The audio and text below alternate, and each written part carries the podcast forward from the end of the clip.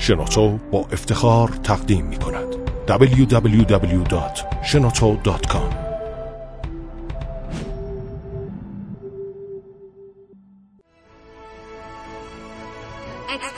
کاوشگر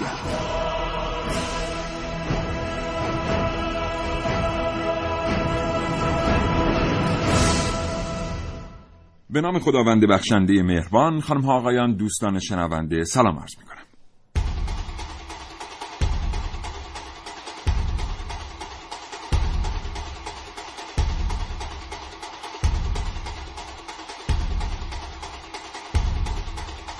همونطوری که می‌دونید انسان از دیرباز به دنبال فناوری هایی میگشته تا بتونن اون رو در کشف جرم و به دام انداختن مجرمین کمک کنن. اما این فناوری ها تا کجا پیشرفت کردن؟ امروز پلیس از چه وجوه تکنولوژیکی برخورداره که به او در صحنه های جرم و در کشف آثار جرم کمک می‌کنه؟ اگر دلتون می‌خواد در این رابطه بیشتر بدونید این برنامه کاوشگر رو بشنوید.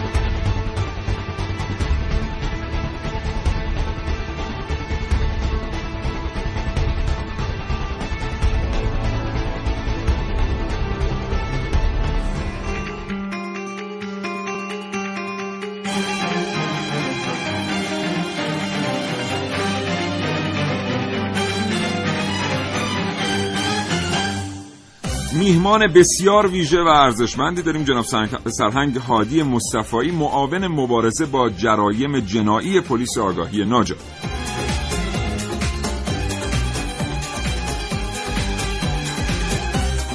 همینطور کاوشگر گفتگوی خواهد داشت با جان میلر معاون اطلاعات و ضد تروریسم پلیس نیویورک.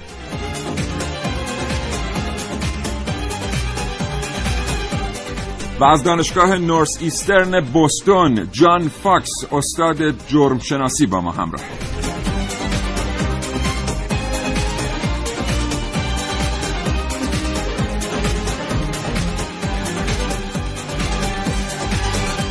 پژوهشگر برنامه کاوشگر محسن رسولی اینجا به استودیو آمده تا اطلاعاتی رو که گردآوری کرده و با به اشتراک بگذاریم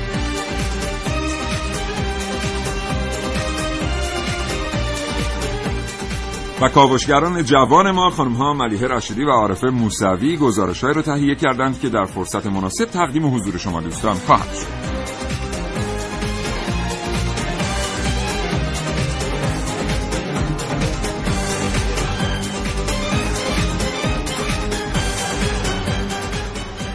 و در نهایت من سیاوش اغدایی به نمایندگی از همکاران پرتلاشم. در برنامه کاوشگر این برنامه رو تا ساعت ده صبح تقدیم حضور شما دوستان می‌کنم. امیدوارم فرصت داشته باشید کاوشگر رو تا انتها همراهی کنید.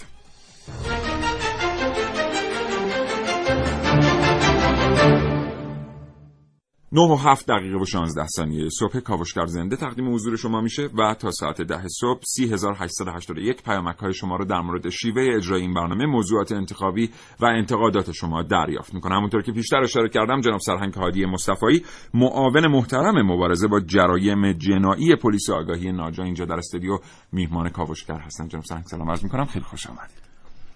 من هم خدمت شما و تمام شنوندگان عزیز سلام عرض می‌کنم. سپاسگزارم از اینکه دعوت ما رو پذیرفتید و تشریف آورد.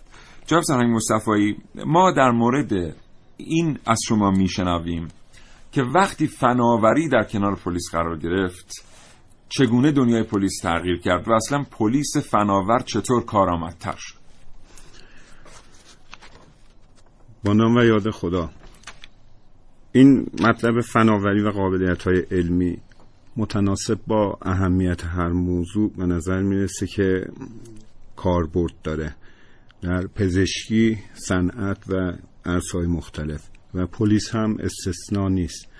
اهمیت کار پلیس بر کسی پوشیده نیست بحث امنیت بحث جام و مال و ناموس مردم هست و در سوابق و تاریخچه پلیس ما هم هست که از همون ابتدا و بعد و تشکیلش از قابلیت های علمی بهره می گرفته و اگر به آرشیو بایگانی و سوابق رجوع بشه شما شاهد خواهید بود که ما اگر به فرض صد سال قبل حادثه اتفاق افتاده و اون زمانی که دوربین تازه وارد کشور شده پلیس بلافاصله بهرهگیری از این قابلیت رو شروع کرده و تصاویری از صحنه‌های جرم هست که هنوز هم در اختیار است. یعنی تعریف جناب سرهنگ مصطفی از این حوزه اینه که تکنولوژی تمام دنیا رو تحت تاثیر قرار میده. تمام حوزه های مختلف کاری رو و طبعا پلیس هم از این قاعده مستثنا نیست.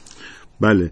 به نظر میاد در حوزه پلیس بیشتر ضرورت داره از این قابلیت ها بهره برداری کنه چون بحث گرفتار شدن افراد بیگناه فرار مجرمین از مجازات های قانونی یا خدای نکرده در صورت عدم بهرهگیری از این روش ها شاید نیاز پیدا کنه به یک روش هایی که خیلی هم مطابق اصول اخلاقی نباشه. بنابراین پلیس ایران هم پلیس کشور ما هم این رو در سرلوحه کارش قرار داده که بهرهگیری از قابلیت های علمی رو به عنوان یکی از محورهای مهم و برنامه های مهم هستش. و در ادامه اگر سوالی از نظر این بله. نوع قابلیت ها باشه من در خدمت هستم. متشکرم. مقدمه ای از شما شنیدیم. حتما به شما برمیگردیم تا بشنویم در مورد شیوه تحقیقات پلیس نگاه پلیس به فناوری. حتی اگر مشخصا نتونیم در مورد فناوری های کشف جرم در ایران با شما دوستان شنونده صحبت کنیم از اون جایی که بانک اطلاعاتی فناوری های در اختیار پلیس هر کشور محرمانه به حساب میاد و در صورتی که بخواد تشریح بشه جز به جز می‌تونه امنیت رو به خطر بندازه ممکنه در مورد یکی دو تا فناوری بیشتر با شما صحبت نکنیم این برنامه ولی کلیات رو مطمئنم اطلاعات خوبی از جناب سرهنگ هادی مصطفی تا پایان برنامه دریافت خواهیم کرد. با کاوشگر همراه باشید. کاوشگر پاسخی به تمام سوالات دانش کاوشگر از کهکشانها تا اعماق زمین. آنچه در دنیای امروز باید دانست. افزایش روزافزون دانش کاری و فناوری نوین. پیشرفت تکنولوژی. کاوشگر قرن بیست و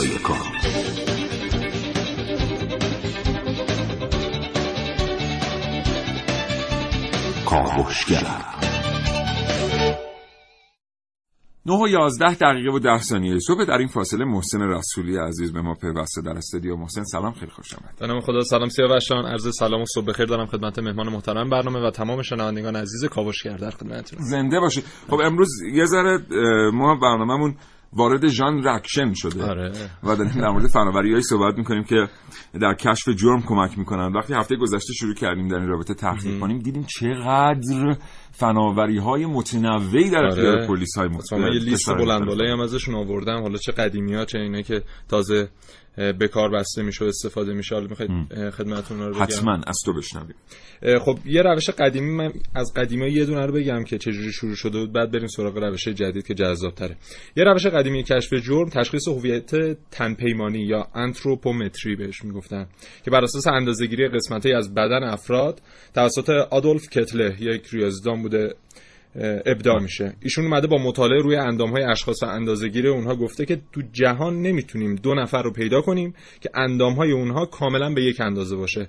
اومدن کدوم اندامها رو بند- بررسی کردن؟ مثلا میزان قد یا اندازه دور سر لاله گوش سمت راست رو بررسی کردن یا اندازه استخون بازوی چپ. اینا رو که بررسی کردن نتایج جالب به دست آوردن و همین امر باعث شد که یک کارمند زندان پاریس آقای آلفوسن بریتون اگه درست گفته باشم بله فرانسوی هم که آره. خوندنش مکافات بوده در برنامه کاوش کرد. بله ایشون اصلا پدر تشخیص هویت هم شناخته میشن بعد از این قضیه. اومدن همین کار رو کردن در سال 1879 و طی سه سال هویت 700 نفر رو از این طریق شناسایی کردن. در ایران هم این روش از سال د- 1295 شمسی رو اندازه شد که توسط مستشاره سوئدی وارد کشور شد. خب این یه روش قدیمی بود. حالا تکنیک های جدید چی روش جدید تشخیص هویت و شناسایی مجرمین که سه روشش هم اتفاقا یکی از دکترهای ایرانی اختراع کرده. اونا میگم خدمتتون من میگم کدوم ایرانی اولی شناسایی مجرمان از طریق عنبیه چشم که تشخیص هویت بر اساس خصوصیات بایومتریکه که خیلی بحث مفصلی داره خودش اینجا. دیگه وقت نمیشه من خدمتتون عرض کنم مورد بعدی از طریق باکتریایی روی وقتی میگیم از نظر بایومتریک منظورمون اینه که از طریق خصوصیت فیزیولوژیک فیزیولوژیک مثل بدن. عنبیه چشم اثر انگشت مثل مقاومت پوست بله. مثل خیلی چیزای دیگر که به اتفاقاً بدن اکثر مربوطه آره اکثر روش هم بر همین اساس بله. هستن مورد بعدی از طریق باکتریایی روی بدنن که باکتریایی که سالها روی پوست زندگی می‌کنن خصوصیات هر فرد رو با خودشون حمل می‌کنن که اگه از این باکتریا چیزی در صحنه جرم کشف بشه می‌تونن خیلی اطلاعات؟ خوب آره مثلا از این طریق اگه چیزی پیدا بشه باکتری زمان حضور در محل جرم و حتی رفتن یا نرفتن به محل جرم رو مشخص باکتری؟ می‌کنه. آره باکتری بنابراین اگه ما باکتری هم جا بگذاریم یه بخشی آره. از اطلاعات خودمون رو جا گذاشتیم حالا آره. صرف نظر از حالا صحنه جرم دقیقاً. آنالیز میشه و اطلاعات خوبی هم مثل اینکه میده خب بعدی ظهور اثر انگشت روی کاغذه خب ما معمولا اثر انگشت رو روی سطوح صیقلی و شیشه و اینها بله. شنیده بودیم اما وقتی روی کاغذ هست و به صورت نامرئی بوده تا حالا نمی‌تونستن کاری صورت بدن. ولی مثل اینکه جدیدا اومدن اثر انگشتایی که روی کاغذم باقی میمونه اونها هم قابل بررسیه. مورد بعدی شناسایی مشخصات از طریق ناخونه که رنگ ناخون و یه لکه‌ای مثل اینکه پنیری بهش میگن. نقاط پنیری روی ناخون اینها ویژگی خاصی داره. حالا اطلاعات خاصی هم میده. این سه روش اخیری که گفتم اینا از طریق دکتر حسن کیانی کشف شده که کمک کرده. البته بعضیشون هم هنوز عملی نشده در حد تئوری. یکیشون هم توی این موضوع مربوط به ناخن مربوط میشه به یکی از مجلات با ایمپکت فاکتور خیلی بالا توی سایت اشپرینگر سال 2013 دقیقا بله. مورد بعدی خیلی آره مورد بعدی نوار ژلاتینیه که یک نوار ژلاتینی استفاده می‌کنن و تجزیه شیمیایی اطلاعات حاصل از صحنه جرم عبارتش هست حالا که جمعوری اثرات مختلف از سطوح مختلف رو به همراه داره مثل اثر انگشت دقیق تر مورد بعدی نرم افزارهایی که تو فیلم های پلیسی هم ما دیدیم مثلا فیلم های پلیسی ایرانی آقای فخیم زاده می‌سازن می‌بینی که یه اسمی وارد اون نرم افزار وارد میشه و کلی بله. اطلاعات میاد بله. این جمعوری دادای مختلف در مورد مجرمین از حالا تاتوی روی بدنشون گرفته تا اسم مستعارشون همه در اون نرم افزارها هست و مورد آخر هم ماده چسبنده شیمیاییه که این مثلا که خیلی جدید در- صورت ورود غیر قانونی هر شخصی به یک مکانی بر روی اون فرد بدون اطلاع خودش پاشیده میشه و نور فلورسنت وقتی روش تابیده میشه حالا یعنی به نوعی نشانه گذاری میشه اون فرد. آره. بعدا اگه نور فلورسنت رو بهش بتابن بدونیم که بدونه میدرخشه. آره بسیار عالی. برگردیم به جناب سرهنگ مصطفی بله، و بشنویم در مورد اینکه جناب سرهنگ حالا ما یه نگاهی الان داریم به فناوری در اختیار پلیس و اینا. آیا فقط موضوع ابزاره؟ در کار تقریبا در تمام حرفه ها اون ابزار و تجهیزات نقش موثری رو دارن ولی به تنهایی کافی نیستن. بله. و در پلیس هم همین قاعده حاکم هست. روش هایی که دوستمون فرمودن بعضی از اونها برای تشخیص هویت بعضی هم روش های موردیه. یعنی به صورت موردی استفاده میشه و یعنی عموما ما مثلا نمیایم هر جا می‌خوایم تشخیص بله. هویت انجام بدیم از این استفاده درسته. کنیم. اون روش رو که فرمودن چیزی که عام هستش از نظر تشخیص هویت بحث آثار انگشتان هستش بحث ژنتیک هست و قرنیه و الان هم به این شیوه استفاده میشه که ترکیبی از اینها. که به هیچ عنوان فرد نتونه که همه این اصلا تغییری در هویتش بده در بخش ابزار و تجهیزات همون جوری که خدمتتون عرض کردم و خدمت شنوندگان عزیزم عرض می‌کنم علاوه بر ابزار و تجهیزات اون کسی که با اون ابزار داره کار می‌کنه و مهارت و تشخیصش و اون تجربهش نقش باز موثرتری داره بله. و به نظر میاد که تو کار پلیس آگاهی و تو حرفه کاراگاهی اون مهارت است که غلبه داره و پررنگ تره چون به نوعی تشخیص بده که از کدوم ابزار و کجا استفاده کنه. شاید شما این مواردی رو که فرمودید خیلی هاش در با مهارت خوب و اون تجربه ای که داره با یک نگاه بتونه خیلی از اینها رو منتفی کنه استفاده از این روش ها رو. یعنی, به یک شکلی سریعتر به نتیجه معتقد هستید که پلیس باهوش و تعلیم دیده و کار آگاه اه، می‌تونه نیاز به خیلی از این وسایل رو اصلا از بین ببره یا بهشون احتیاج نداشته باشه در یک صحنه جرم. در مواردی در بله. مواردی، بله. در مواردی بله. کمک هستن و می‌تونن خیلی موثر باشن ولی در کنار یک آدم ماهر معنا پیدا می‌کنن بله. و تو حرفه کاراگاهی محور خود کاراگاه هست و مهارتهاش و هوشش که به چه شکل بهره برداری بکنه از این ابزار و تجهیزات. شاید بله. گاهی استفاده بی مورد از یک ابزار سبب تأخیر بشه یا بله. اینکه حتی موجب این بشه که پرونده اخلال در روند تحقیقاتش ایجاد بشه. سپاسگزارم جناب سرهنگ مصطفی. ممنونم. محسن یه فرصتی بگیریم از اتاق فرمان. قبلش یادتون باشه که 3881 پیامک های شما رو دریافت می‌کنه. کمک کنید به ما در پیش بردن این برنامه در این برنامه کاوشگر که در مورد فناوری های کشف جرمه. شما با چه فناوری های کشف جرمی آشنا هستید و کدوم یکی از این فناوری ها رو توی فیلم ها دیده اید؟ فکر می‌کنید چقدر سینما و دنیای رمان های جنایی به شما کمک کرده تا با فعالیت های واقعی پلیس و استفاده این نیروی ویژه از فناوری برای کشف جرم آشنا بشید؟ 3881 پیامک های شما رو دریافت می‌کنه. نگاه موشکافانه خط به خط زیر بین. در کاوشگر جوان.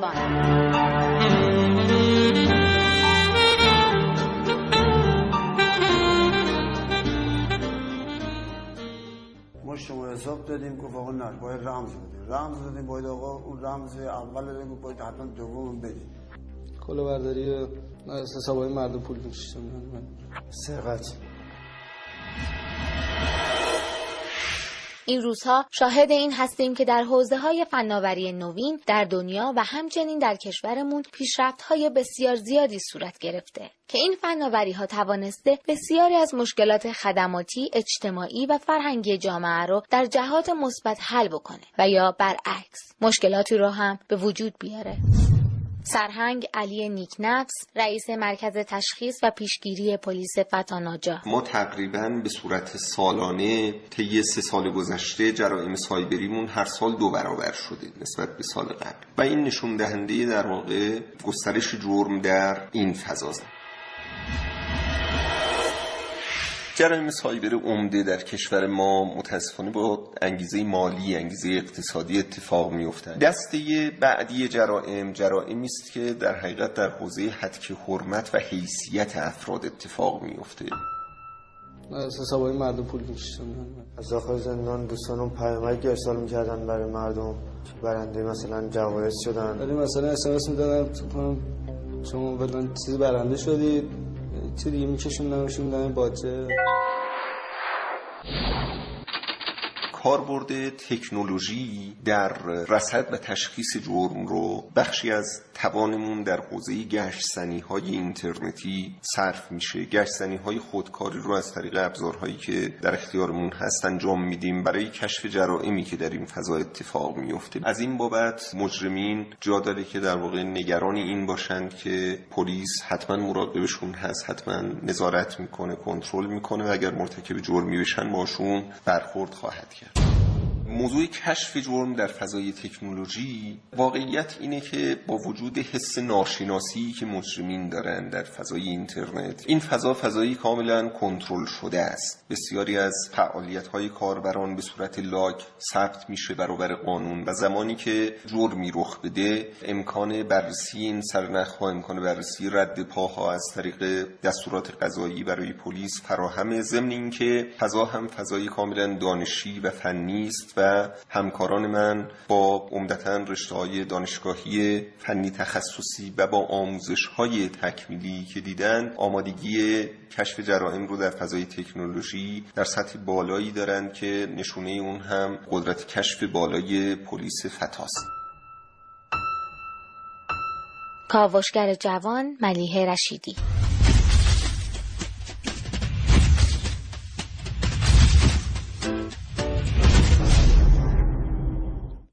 بله بالاخره این برنامه اون موسیقی فیلم هرکول پوارو که خانم ملیحه رشیدی اول برنامهشون استفاده کرده بودن خیلی بیشتر از همه برنامه دیگر نشست به برنامه. ما منتظر بودم که آخرش هم بگن کاراگاه جوان برنامه کاوشگر ملیحه رشیدی. به حال متشکرم از تهیه این گزارش. برگردیم به جناب سرهنگ هادی مصطفایی این مصاحبه هم تقدیم حضورتون می‌کنیم با مقامات پلیس نیویورک تا چند دقیقه دیگر. جناب سرهنگ مصطفی الان محسن که صحبت می‌کرد ما دیدیم که در مورد پزشکی گفت در مورد مثلا تکنولوژی گفت در مورد آیتی فناوری اطلاعات گفت در مورد رایانه گفت. واقعا چه تخصص هایی گرده هم میان؟ تا یک تیم کامل بررسی یک تیم کامل کشف جرم تشکیل بشه. فرایند پیجویی و کشف جرم معمولا تیمیه و درسته یک نفر هست مدیریت می‌کنه به عنوان کارگاه ولی تیمیه. کارکنان مرکز تشخیص هویت ما در کنار این تیم هستن که بحث علوم تجربی بیشتر به این دوستان مربوط هست یعنی همون بخش ابزار فیزیک اون بحث ژنتیک آثار بیولوژیک و این موارد. در کنار این کاراگاه ما باز شاهد رشته های دیگری هستیم که می‌تونن کمک های موثری بکنن مثل اساتید روانشناسی. در بعضی از موارد تشخیص این که مجرم چه شخصیتی داشته یا چه شرایطی رو داشته از اون یافتای صحنه این عزیزان کمک های بیشتری می‌تونن بکنن.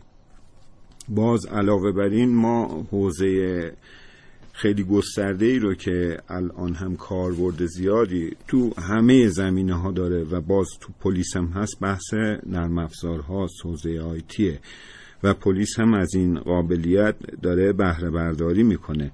یعنی خیلی از اوقات شاید کارهایی رو که یک کاراگاه زمان لازم داشت که یک بررسی و تطبیقی رو ساعتها وقت صرف کنه تا بهش برسه ظرف چند ثانیه از طریق رایانه و نرم افزارهایی که طراحی شده بهش می‌رسه. این نرم افزارها بعضا خطاهای انسانی رو هم پوشش میدن. یعنی تو اون بخش اگر ما داشتیم مواردی رو که خدای نکرده فردی بیگناه در معرض اتهام قرار می گرفت و این تشخیص این که این فرد راست میگه بیگناه هست یا دروغ داره میگه و زمان رو سپری می‌کرد ما با کمک این ابزار و تجهیزاتی که در اختیار قرار گرفته تو این حوزه هم خدا رو شکر پیشرفت هایی حاصل شده و اون درصد مواردی که فرد بیگناه بله. گرفتار بشه در عرصه تحقیق کاهش پیدا کرده. یعنی یه مقدار تشخیص راست و دروغ در اون مرحله به عهده روانشناس بوده. به قرار می‌گیره. گزارش روانشناس اینجا مهمه. ما در مورد تشخیص دروغ اگر بخواید آره اگه این توضیح جالبه که میگن حالا پلیس دستگاهی داره یا ابزار از قدیم حالا در کشورهای مختلف هم بوده که دروغ سنج هایی هست که می‌تونه تشخیص بده دروغ حالا جنایتکار مجرمین رو. تو فیلم ها اینو زیاد آره. ببینیم که مثلا میگن اصلا به پلیس نمیشه دروغ گفت. چون به هر حال پلیس از تکنولوژی ها و تخصص هایی در کنار ابزارها برخورداره که می‌تونه تا با تقریب نزدیک به واقعیتی بفهمه که شما بهش دروغ میگید درست میگید. در اغلب مواردی که فردی مرتکب جرم میشه برای فرار از مجازات یا برای فرار از نگاه های سرزنش آمیز دیگران یا به هر عنوان دیگری خب دوست نداره که حقیقت ماجرا رو بگه. مگر اینکه واقعا برای اون کارش عضو و دلیل موجهی داشته باشه. یا اینکه در مسائل مختلف زندگی آدم ها گاهی به دروغ متوسل میشن. بله. و باز برای اینکه تشخیص بدن که فردی دروغ میگه یا راستش رو میگه از ابتدای کار پلیس یکی از این چالش های بزرگ بوده که به چه شکل تشخیص بدن؟ شاید در سنت های قدیمی هست برای اینکه تشخیص بدن راست میگه یا دروغ میگه فرد رو از روی آتیش عبور می‌دادن. مثلا جایی زغال پهن می‌کردن می‌گفتن اگه راست بگه پاش نمیسوزه مثلا. نمیسوزه یا اگر دروغ بگه پاش خواهد سوخت. و افسانه. خب این میبردن لبه پرت کنن مثلا آره. می‌گفتن دروغ یعنی راستشون ای پرت. بله. در خدا رو صد هزار مرتبه شکر که محسن تو طراح شیوه های دروغ سنجی پلیس نیستی.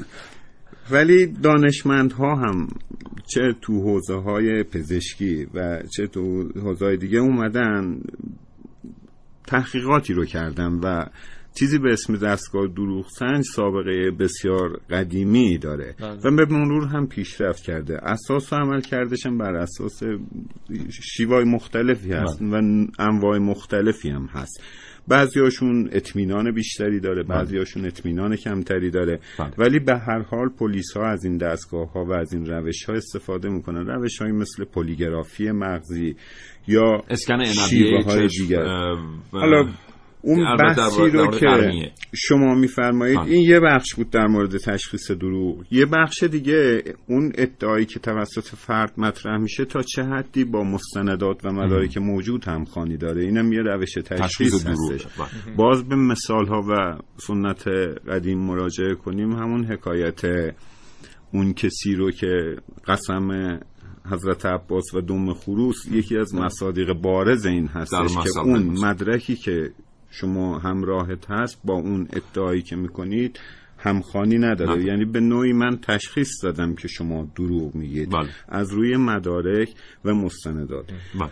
باز آخرین مطلبی هم که می‌تونم در بحث تشخیص دروغ خدمت شما ارز کنم بحث روانشناسیه بله و اساتید روانشناسی اومدن تحقیقاتی رو که کردن که می‌تونن از طریق تغییر حالات و رفتارهای بدنی فرد بله. متوجه دروغگویی اون بشن. که این هم باز یه روش علمی هستش که تا حدودی هم میشه روش حساب حساب کرد. بسیار عالی. سپاسگزارم دوستان. 9 و 29 دقیقه و سه ثانیه. صبح شما شنونده برنامه کاوشگر هستید. از رادیو جوان 3881 پیام های شما رو دریافت می‌کنه. شما چه چیزهایی آموخته اید در مورد فناوری های کشف جرم که در اختیار پلیس قرار داره برای ما پیامک بفرستید؟ های کشف جرم که تحقیق می‌کردیم در هفته گذشته دیدیم یه فناوری هست که خیلی از کشورها ازش استفاده می‌کنن. وقتی که یک صحنه جرمی اتفاق میفته به هر ترتیبی علل خصوص وقتی که این جرم یه قدری از اهمیت بیشتری برخورداره مثلا قتل درش وارد هست و اینها. میان از یه تکنولوژی استفاده می‌کنن کل صحنه جرم رو اسکن سبودیش می‌کنن. و هر آنچه که از چشم پلیس هم ممکنه پنهان مانده باشه در این اسکن سبودی و مدل سبودی قرار می‌گیره. بعدا می‌تونن بارها و بارها صحنه رو بررسی کنن. حتی انقدر این فناوری پیشرفت کرده که می‌تونه دیگه مسیر شلیک گلوله قد زاره اینکه گلوله به کجا برخورد کرده و خیلی چیزای دیگه از این دست رو هم بگه. محسن ما یه شرکتی رو پیدا کردیم در کانادا بله، بله. که طراح این نرم افزار بوده خیلی نرم افزارهای متفاوتی هست ولی یکی از این نرم افزارها کانادایی است اسمش هم ارسته بله. بعد رفتیم تو رزومه نرم افزار دیدیم که آخرین استفاده از این نرم افزار توسط پلیس نیویورک بوده بله. دایره اطلاعات و ضد تروریسم بله. بابت یک حادثه که در یک دانشگاه اتفاق افتاده همونطور که دقیقاً. می‌دونیم این گزارش رو تهیه کردیم و ضبط کردیم که درش جان میلر معاون اطلاعات و ضد تروریسم پلیس نیویورک در مورد این سامانه با کاوشگر صحبت کرده و آلن فاکس استاد جرم شناسی دانشگاه نورس ایسترن بوستون بله. هم با ما صحبت کرده در مورد اینکه نظرش در مورد کارایی این سامانه چیه. آره بریم. بریم این گزارش رو بشنویم محسن سوال رو سوالاتی خواهد پرسید. بله. من ترجمه همزمان رو تقدیم حضورتون می‌کنم. ببینیم که نظر شما رو تامین می‌کنه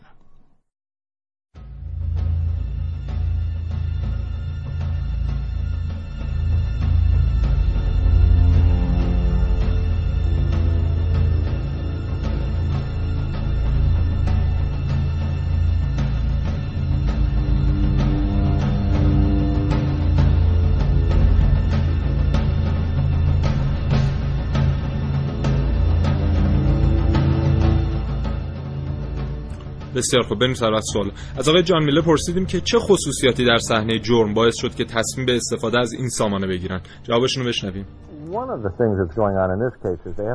یه چیزی که در این پرونده به خصوص اه، اهمیت خیلی زیادی داشت این بود که صحنه جرم صحنه بسیار پیچیده بود و تعداد خیلی زیادی از اجساد و شواهد باید جمع آوری می‌شد. بخاطر همین پلیس تصمیم گرفت که صحنه جرم رو بیشتر نگه داره تا بتونه مسیر حرکت گلوله ها رو و جایگاه زارب رو پیدا کنه. اونجا بود که به این فکر افتادیم از بهترین ابزار استفاده کنیم و اونها به سراغ نرم افزاری رفتن که یک شرکت کانادایی اون رو تولید کرده بود. به نام ارست یک شست که توسط یک شرکت کانادایی طراحی شده بود و به شما کمک می‌کنه یک تصویر 360 درجه دیجیتال سه‌بعدی از کل صحنه جرم به دست بیارید. بله. سوال بعدیمون بود که بعد از اسکن صحنه جرم نرم افزار چگونه اون اطلاعات قابل استفاده رو برای پلیس تولید می‌کنه؟ بعد از اینکه تصویر 360 درجه تهیه شد دقیقا نرم افزار به شما میگه که قربانیان کجای صحنه قرار گرفته بودن و کسی که اسلحه رو در دست داشته کجای صحنه ایستاده بوده و چه از چه ارتفاعی گلوله رو شلیک کرده و گلوله چه مسیر رو طی کرده. Eight feet to the left of that. و And then you can actually snap on what they و call بعد از a, اون می‌تونید a از یه ابزاری به tool. اسم ابزار snapping And که در نرم witness افزاره statements and everything else, you can استفاده کنید برای اینکه بدونید حرکت ها در صحنه به چه. ترتیبی And it's powerful ایجاد شده. و این نرم افزار قدرتمند به شما کمک می‌کنه که جریان و سناریوی اتفاق رو در بیابید خب حالا یه نکته جالب آقای پروفسور آلن فاکس استاد جرم شناسی دانشگاه اه، مخالف این قضیه و کلا نرم افزار بودن و ظاهرا به ما مثل اینکه مخالف بودن. به ما اینطور گفتن که بشنویم.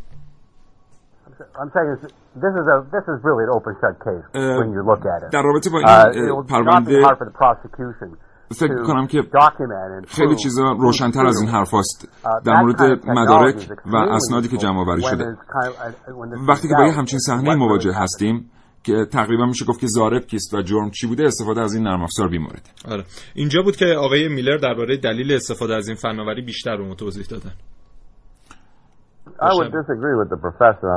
می‌خوام در این رابطه با پروفسور مخالفت کنم. به خاطر اینکه چیزی که توی این صحنه ما بیشتر کمک می‌کنه استفاده از این نرم افزار به خاطر اینکه اگر از این نرم افزار استفاده کنیم اطلاعات اضافه تری در اختیار ما قرار میدن. مثل این اطلاعات که مثلا چقدر پیچیدگی در صحنه وجود داشته و اینکه چقدر تعلیم دیده و برنامه ریزی شده بوده صحنه. و همینطور به ما این اطلاعات رو میدن که زارب چقدر از قبل برای صحنه آماده بوده. و به ما کمک می‌کنن که صحنه جرم رو زنده نگه داریم و بتونیم بارها و بارها این صحنه جرم رو تکرار بکنیم برای اینکه بتونیم حرکات و رفتارهای دقیق زارب و قربانیان رو زیر نظر داشته باشیم. و نهایتا آقای پروفسور فاکس همچنان روی حرف خودشون باقی موندن و از نظریه خودشون اینطوری دفاع کردن. بشنویم. But also, you, you have a, a crime that's, that's timed perfectly, perfectly to the premiere of this movie. Uh, you have a level of planning. دقیقا من هم با این موضوع موافق هستم که گاهی اوقات خیلی عالیه که از این uh, نرم افزارها استفاده بشه. اما بعضی وقتا در بعضی از uh, موارد خیلی مثلا روشنتر از این حرف هست. Uh, ما مدارک خیلی کافی از این صحنه تونسته بودیم به دست بیاریم که به دادگاه ارائه بکنیم. و استفاده کردن از یک تکنولوژی اینجوری صرفا فرایند رو کند کردیم بله خب این صحبتاشون رو شنیدیم مخالفت و موافقت های نسبت به این نرم افزار بود و خب دیدیم که به صورت عملی هم در نیویورک استفاده شده بود بله. خیلی جالب بود این صحبت حالا من به عنوان صدای جان میلر و آلن فاکس بیام داخل گفتگو و بگم که خیلی اتفاق جالبی که در این گفتگو افتاد این بود که جان میلر معتقد بود بهترین انتخاب رو کرده برای این صحنه جرم. اومده از یه فناوری خیلی نو استفاده کرده. خیلی عذرخواهی می‌کنم از اینکه بعضی جملات رو برای ترجمه کردن از دست دادم.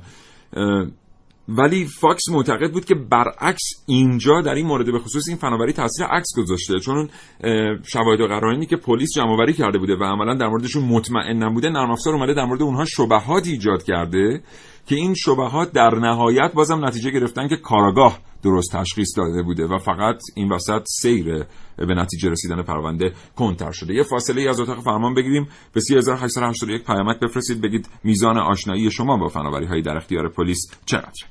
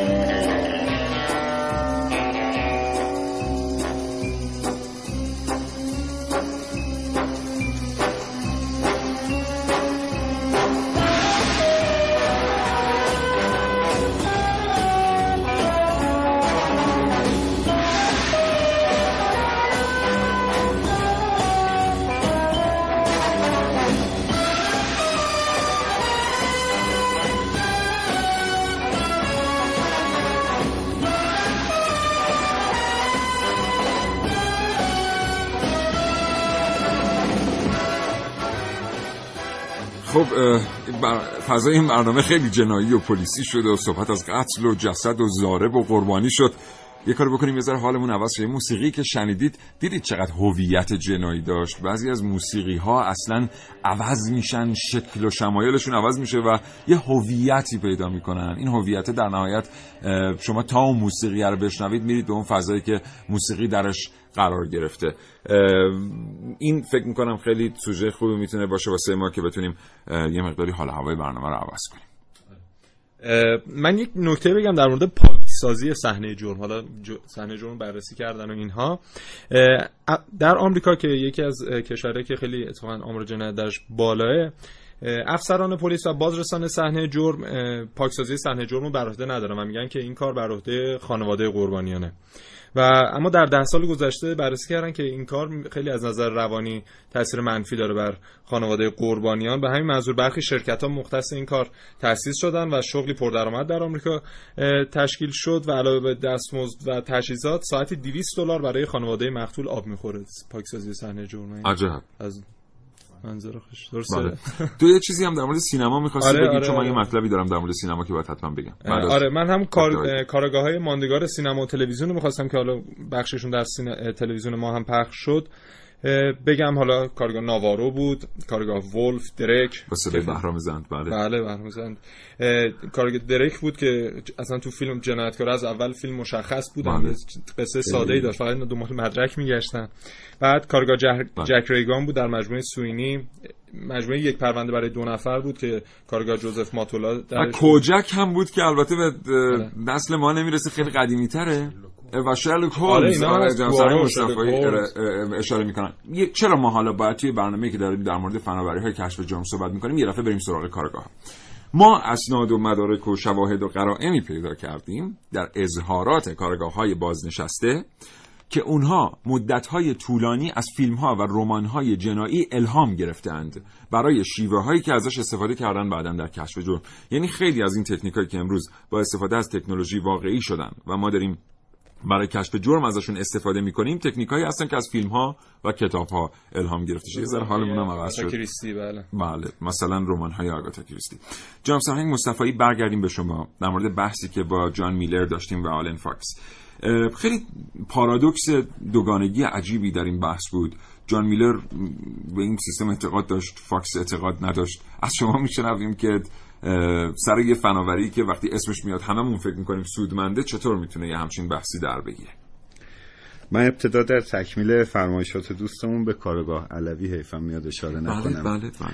چون بالاخره یه شخصیت کاملا پخته و مصداق کارگاه بودن ایشون. و حیف شد که یاد نکنیم از شمسی. مادام هم بودن البته. شمسی مادام مارپل و مارپل. کسایی دیگه. در بخش صحنه جرم و اون مبحث اصلی این برنامه. صحنه جرم اطلاعاتش باید ثبت بشه. درست. بنا یا دیدگاه اصلی بر این هست که باید این اطلاعات ثبت بشه و هر چقدر دقیقتر کاملتر و جامعتر ثبت بشه در مراحل آتی کمک سیستم پلیس و سیستم قضایی هست برای صدور حکم و تشخیص مجرم. پس این دیدگاه کلیه. حالا برای ثبت ما وسایل مختلفی رو به کار می‌گیریم. دوربین عکاسی خودش یه وسیله ثبت اطلاعات صحنه است. منتها به صورت دو بعدی و تصویر تهیه می‌کنه. این وسیله ای رو که شما فرمودید که پلیس ایران هم باش آشناست و در مواردی هم استفاده می‌کنه میاد به شکلی هست که سه بعدی این اطلاعات رو جمع آوری می‌کنه و در صورت رجوع بعدی کاملا قابل دسترس هست اگر من ابهام داشتم در اینکه این خط و کشیدگی خون تا کجا بود و کجا قطع شد یا کجا این چیز داشت در اون بازسازی.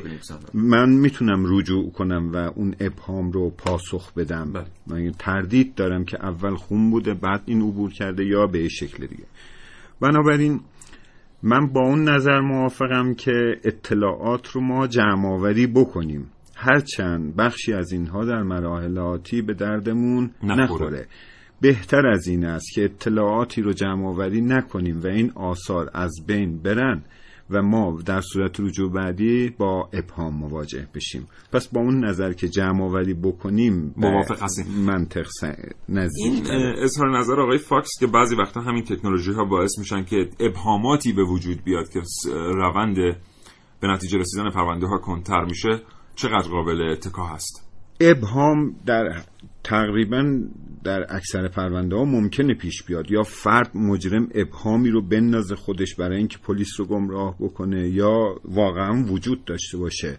ما اون چیزی رو که تدریس می‌کنیم و تأکید می‌کنیم برش به عنوان یک پلیسی که می‌خواد به حقیقت برسه میگیم شما باید بررسی ها و تحقیقاتتون رو اونقدر ادامه بدید که حتی اون ابهام رو رفع کنید. یعنی اگر در صحنه قتلی اتفاق افتاده و شما ابهامی دارید که این سرنوشت گوشی همراهین چی شد یا به شکلی تردید ایجاد شده در انتصاب این اتهام به یک فرد شما تا وقتی که اون ابهام رو رفت نکردید نباید اون تحقیقاتتون رو کامل و پایان یافته بدونید. بنابراین اصلا کار پلیس و کار کارگاه تحقیق و رفع ابهام هاست. از اینکه ابهامی رو یک مدرک ایجاد کنه ما نباید نگران باشیم. شاید اون مدرک یا اون ابهام اصلا بیگناهی فرد رو گواهی کنه و اثبات بکنه. بله. بسیار خیلی متشکرم. یه نکته خیلی جالبه تو گفتگو ما با جناب سرهنگ مصطفی. اولا اینکه حالا پیش از اینکه وارد استودیو بشیم هم صحبت می‌کردیم تقریبا هر آنچه که ما در منابع خارجی پیدا کردیم از تکنولوژی ها پلیس ایران باش آشناست. و نکته دوم این که تکیه جناب سرهنگ هادی مصطفی و همکارانشون بر نیروی انسانی کارآمد بوده تو این بحث. حالا تو این برنامه هم شما شنیدید بیرون در استودیو هم ما دائما تاکید ایشون رو میشیدیم که کاراگاه تعلیم دیده و کارآمد محور همه این نسخه است فکر می‌کنید رابطه رشته شیمی با جرم شناسی چیه؟ تنها با شیمی است که می‌توانیم نه تنها راز یک جنایت بلکه بسیاری از رازهای جهان را کشف کنیم. دانشگاه هنگ کنگ نقش خود را برای ارتقای جایگاه علوم بازی می کند. بسیاری از دانشگاه های بزرگ دنیا برای آمادگی بیشتر دانشجویان در رشته شیمی فضای صحنه جرم رو برای دانشجویان بازسازی می کنند مثل دانشگاه هنگ کنگ شیمی در جرم شناسی و کشف جرائم نقش مهمی دارد. بخش شیمی دانشکده یک برنامه بازدید از صحنه جرم برای دانشجویان دانشگاه ترتیب داده. هدف آن تشخیص پزشکی قانونی یک قتل است. چه کسی جسیکا را کشته؟ اما برای پیدا کردن قاتل سی دانشجوی دانشگاه شواهد و مدارک از جمله نمونه خون را بررسی می کنند اما جمع کردن آثار و شواهد مستند از صحنه جرم و تفسیر آنها کار ساده ای هم نیست. سرنخ و نتایج بررسی آزمایشگاهی در پیدا کردن شخص مرتکب به جرم نقش مهمی دارد. اینجا یاد می‌گیرند چطور شواهد و آثار را جمع آوری کنند و با تحلیل منطقی آنها سرنخ به دست آورند. این یک روش بسیار مهم در علم و آزمایشات علمی است.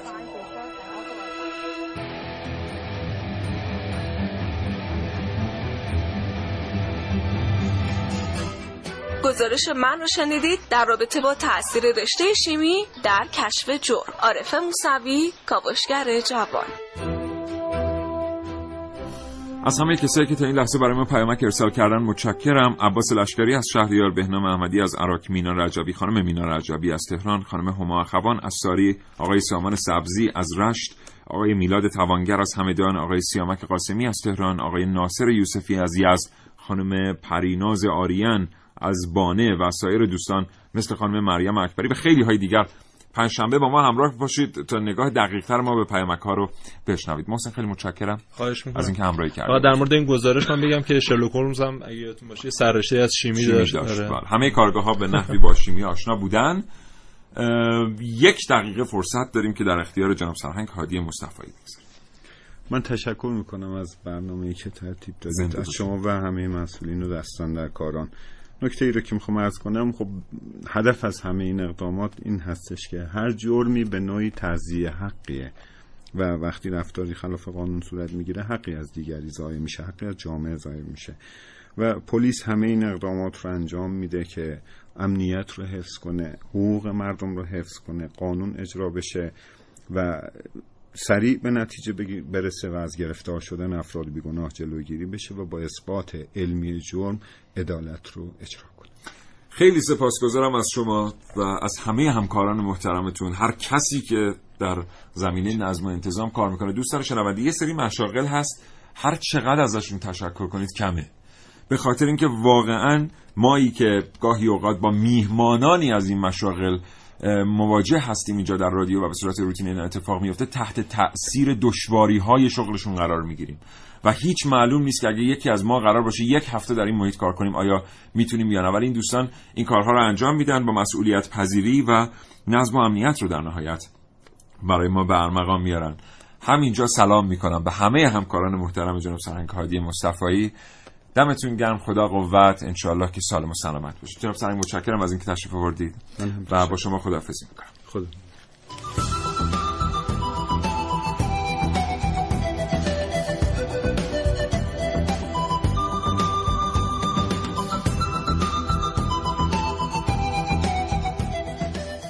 خب دیگه ظاهر و باطن این حاصل تلاش های ما بود. امیدوارم نظر شما دوستان رو تأمین کرده باشه. و یک بار دیگه ممنونم از اینکه تا این لحظه فرصت ارزشمندتون رو در اختیار ما گذاشتین. این برنامه تقدیم حضورتون شد به تهیه کنندگی سرکار خانم شهره شایان. صدا بردارمون خانم مونا میرزایی بودن پژوهشگر محسن رسولی کاوشگرانمون خانم ها ملیحه رشیدی و عارفه موسوی و در نهایت من سیاوش عقدایی این بحث رو تقدیم حضور شما کردم. موضوعات بسیار زیادی برای گفتن وجود داشت که متاسفانه بهشون نرسیدیم. به هر حال 50 دقیقه زمان این برنامه است و گربریزی بحر را در کوزه ای چند گنجد؟ قسمت یک روزه ای تا فرصتی دیگر شاد و تندرست باشید. دوستان خوبم و خدا نگهدار.